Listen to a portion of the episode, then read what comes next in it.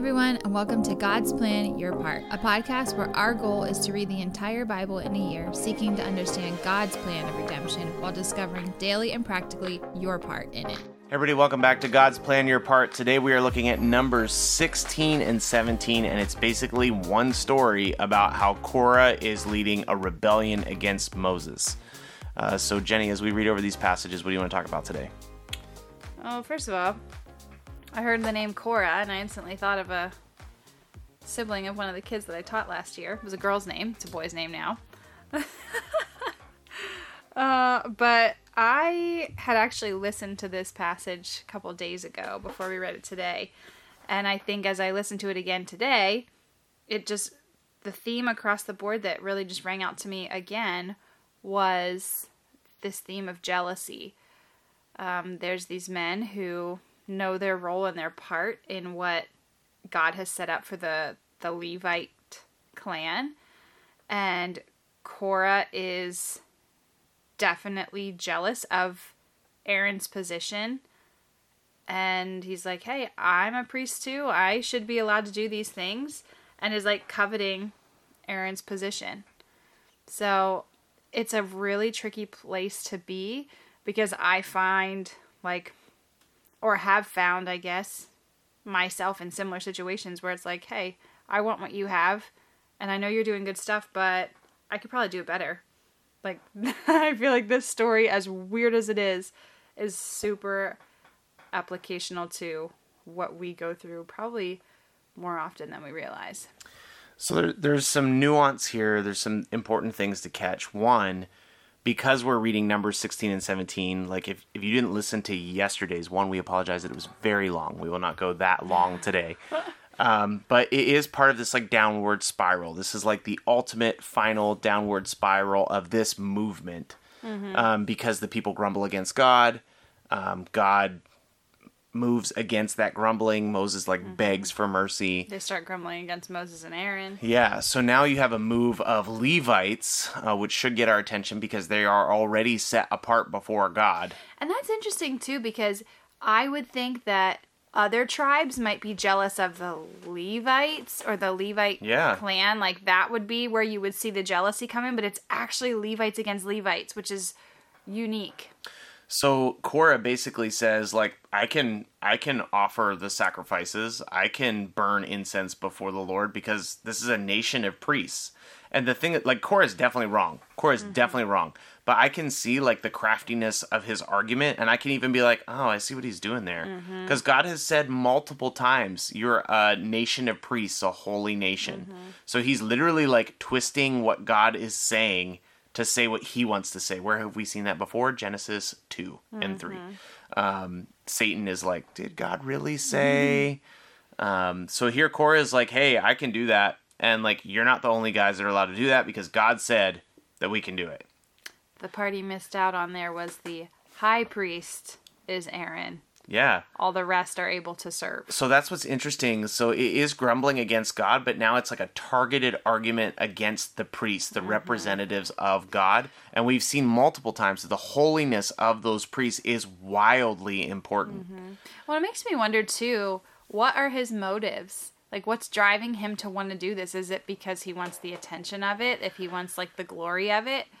That's kind of it's gotta be it's gotta be selfish ambition mm-hmm. and if there is like a, a favorite sin that i fall into it's probably selfish ambition like i'm sick of doing what i want to do i want to do what you're doing and there's mm-hmm. no reason i can't do it and i can probably do it better and anytime i think that i usually also downward spiral and then i'm like wow i'm really really here? ashamed mm-hmm. i'm really ashamed mm-hmm. that because that is you... what i was doing you instantly start i mean for myself included you start assuming the worst of other people like unqualified mm-hmm. or um, well, what about this i probably would have done that better uh, i've done that many times specifically like for me in job searching for i mean i guess this is job hunting for them too it's job hunting uh, like i don't want to i don't want to miss the part that is of extreme spiritual yes. significance so yes. it's not just everyday job hunting, but right. we struggle with these kind mm-hmm. of things in job hunting. Yeah. Yep. Specifically for me, looking for teaching jobs for there for a while was like it's really cutthroat. Here in Pennsylvania, it is not fun. I don't know how it is other places, but you automatically think of like, ah, that person that they picked, they probably weren't nearly as good as me, and you just like put people in weird boxes that they don't really belong in, and this is like a really unique situation because this guy is putting Aaron of all people in a really weird box and like questioning God's plan and selection for his most holy place. That's interesting to me. So this is not the first time that we've seen unauthorized fire burned before the Lord. In Leviticus mm-hmm. 10, we saw Nadab and Abihu do exactly the same thing, uh, which makes me wonder if Nadab and Abihu were wrestling with some of the same selfishly ambitious mm-hmm, mm-hmm, thoughts and desires. Uh, and God basically, like, God judges these people immediately. And it's like not a.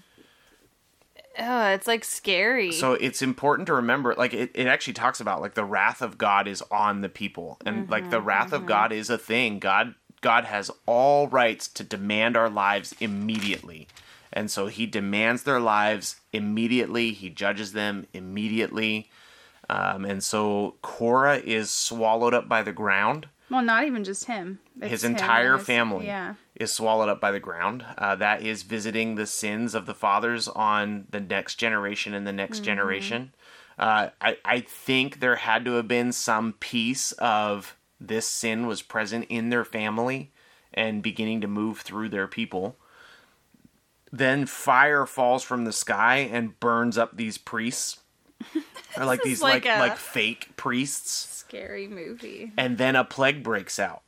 And so God is like, Well, what's interesting though, before even the plague happens, like all this stops, like they're swallowed up into the earth, and then it says the next day, people are like, "Oh, you're just killing people left and right," like putting the blame actually of what God has done based on His holiness and His act of like, nope, that's not happening. They start blaming it on Moses and Aaron again. And then the plague begins, which I don't know. Did they expand on what the plague is? I mean, Uh, it- outside of just dying. it's actually what God had promised. Like, if you don't take this seriously, if you rebel against me, plagues will break out among your people. I think that's why Moses is like, oh my word, a plague is going to start. Well, and they actually what's so crazy too is like I think it it speaks highly to like a bit of the character of Moses and Aaron because they're like, "Oh my word, like this is coming. Immediately go out and like make atonement for their craziness because they're all to die." So, in the midst of being ridiculed for being unfit and just terrible men, they're running out to try to like make atonement for the sins as the high priest so that they don't die.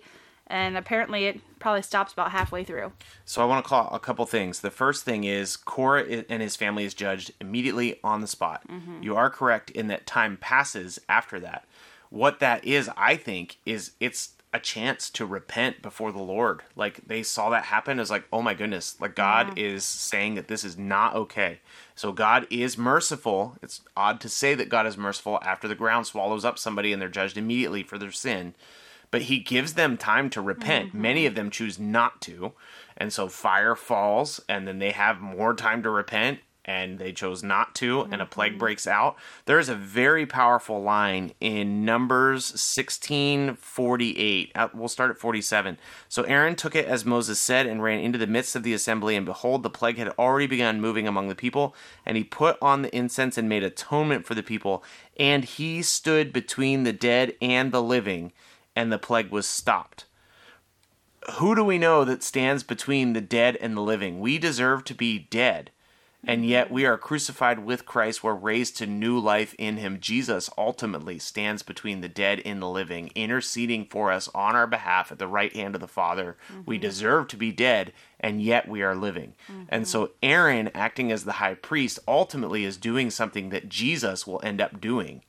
Um, so that to me is very powerful.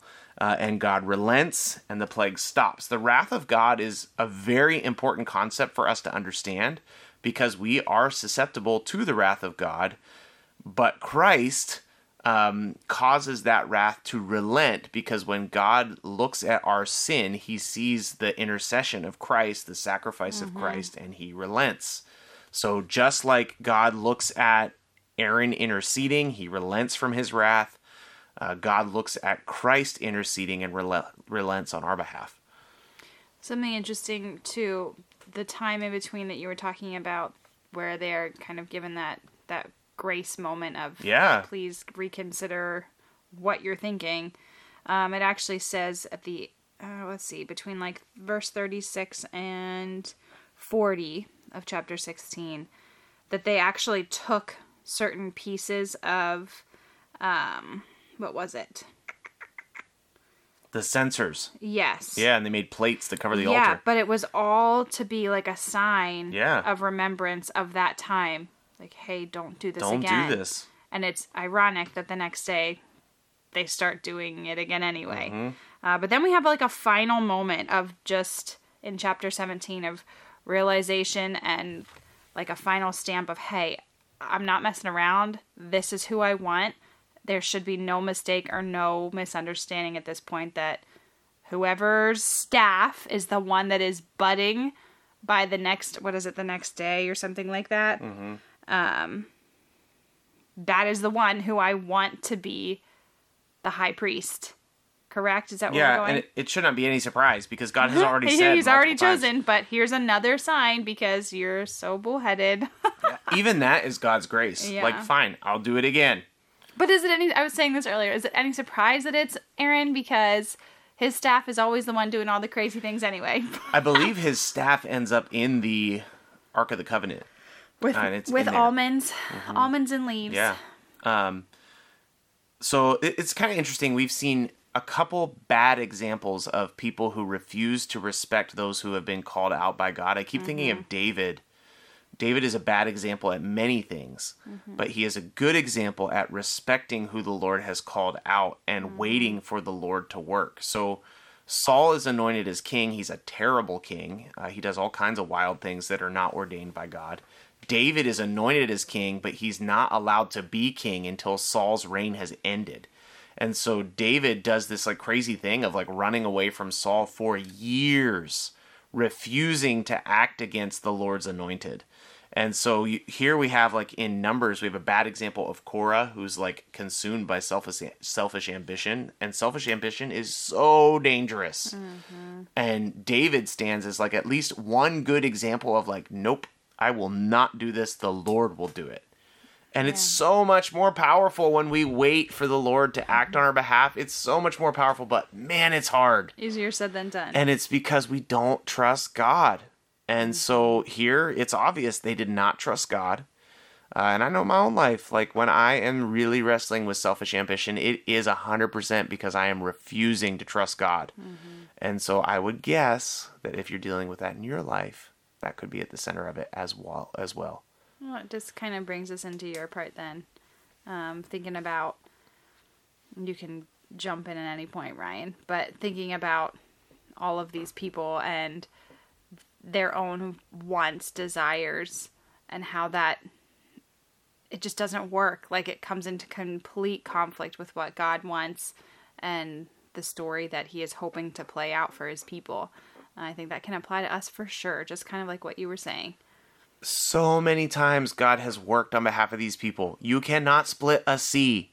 Like you mm-hmm. cannot cause food to fall from heaven. You cannot cause quail to run into camps. Mm-hmm. You cannot cause plagues to stop. So many times God has worked on the behalf of these people and they refuse to obey. So many times God has worked on behalf of me in my own life say, God and I has done that for refuse us. to obey. Mm-hmm. Uh, but man, your life is so much sweeter when you rest in who God is and what God is doing, and when you cause yourself to relent and like stop striving and rest and trust and trust and trust and trust. And it's hard, but it's sweet and it's good. Yeah. So do that. No It's pressure. I, I like like I mean, man, if you guys could hear Jenny and I's conversations, um, I have not yet learned to trust, and I hope that I can better. Um, Same. so we encourage you and we pray for you. And uh, yeah, if you want us to pray for you in a, a significant way, you can email us, God's plan your part at gmail.com. We would love to make you part of our evening Pray for prayer. us too. yes, please pray for us too. Uh, so we'll see you tomorrow. Uh, tomorrow we're going to be digging into, guess what? More numbers. So see you then. Bye. Hey, thanks so much for listening to our take on God's Word. Stick around and listen to the Word uh, on the second part of the podcast. Before we get in there, uh, we just want to remind you you can connect with us at any time on social media and YouTube at God's Plan Your Part. Also, we are a listener supported podcast, so if you ever want to help us out with the ministry that we're doing, uh, you can do that by clicking the link in our description. And now, here's the reading for today Numbers chapter 16. Now Korah the son of Izhar, the son of Kohath, the son of Levi, and Dathan and Abiram, the son of Eliab, and On, the son of Peleth, the sons of Reuben, took men. And they rose up before Moses with a number of people of Israel, 250 chiefs of the congregation, chosen from the assembly, well known men. They assembled themselves together against Moses and against Aaron, and said to them, You have gone too far. For all in the congregation are holy, every one of them, and the Lord is among them. Why then do you exalt yourselves above the assembly of the Lord? When Moses heard this, he fell on his face, and he said to Korah and all his company, In the morning the Lord will show who is his, and who is holy, and will bring him near to him. The one whom he chooses he will bring near to him. Do this. Take censers. Korah and all his company, put fire in them and put incense on them before the Lord tomorrow and the man whom the Lord chooses shall be the Holy One. You have gone too far, sons of Levi. And Moses said to Korah, Hear now, you sons of Levi, is it too small a thing for you that the God of Israel has separated you from the congregation of Israel to bring you near to himself, to do service in the tabernacle of the Lord, and to stand before the congregation to minister to them? And that he has brought you near to him, and all your brothers and sons of Levi with you? And would you seek the priesthood also? Therefore, it is against the Lord that you and all your company have gathered together. What is Aaron that you grumble against him? And Moses sent to call Dathan and Abiram and the sons of Eliab, and they said, We will not come up. Is it a small thing that you have brought us up out of the land flowing with milk and honey to kill us in the wilderness, that you must also make yourself a prince over us? Moreover, you have not brought us into a land flowing with milk and honey, nor given us inheritance of fields and vineyards.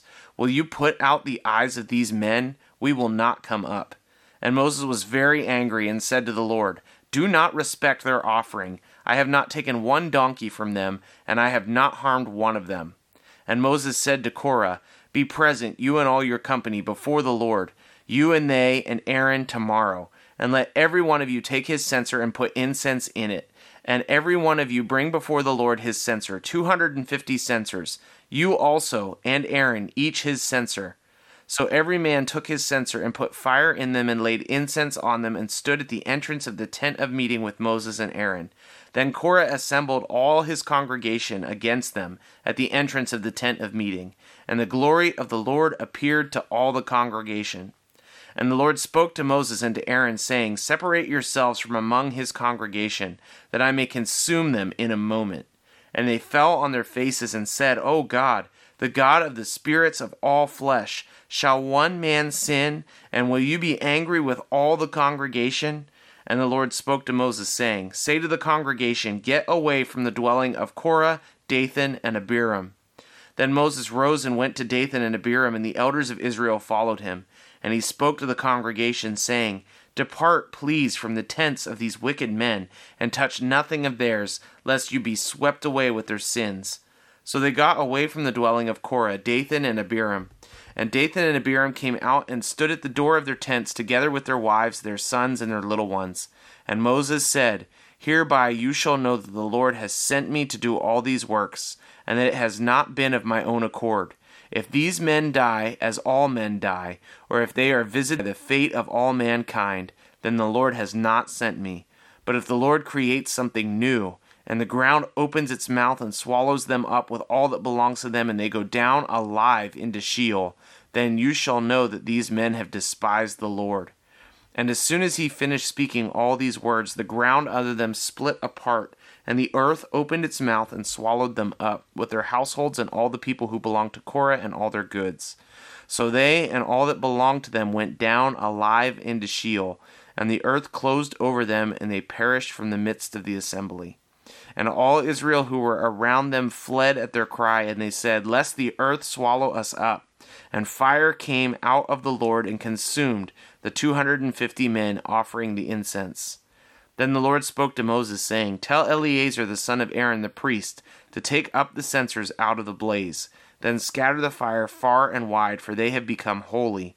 As for the censers of these men who have sinned at the cost of their lives, let them be made into hammered plates as a covering for the altar, for they offered them before the Lord and they became holy. Thus they shall be a sign to the people of Israel. So Eleazar the priest took the bronze censers, which those who had burned had offered, and they were hammered out as a covering for the altar, to be a reminder to the people of Israel, so that no outsider who is not of the descendants of Aaron should draw near to burn incense before the Lord, lest he become like Korah and his company, as the Lord said to them through Moses. But on the next day, all the congregation of the people of Israel grumbled against Moses and against Aaron, saying, You have killed the people of the Lord.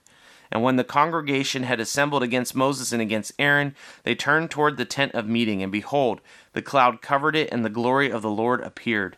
And Moses and Aaron came to the front of the tent of meeting, and the Lord spoke to Moses, saying, Get away from the midst of all this congregation, that I may consume them in a moment.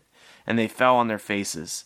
And Moses said to Aaron, Take your censer and put fire on it from the altar, and lay incense on it, and carry it quickly to the congregation, and make atonement for them for wrath has gone out from the Lord, the plague has begun.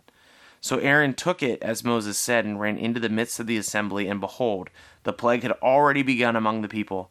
And he put on the incense and made atonement for the people, and he stood between the dead and the living, and the plague was stopped.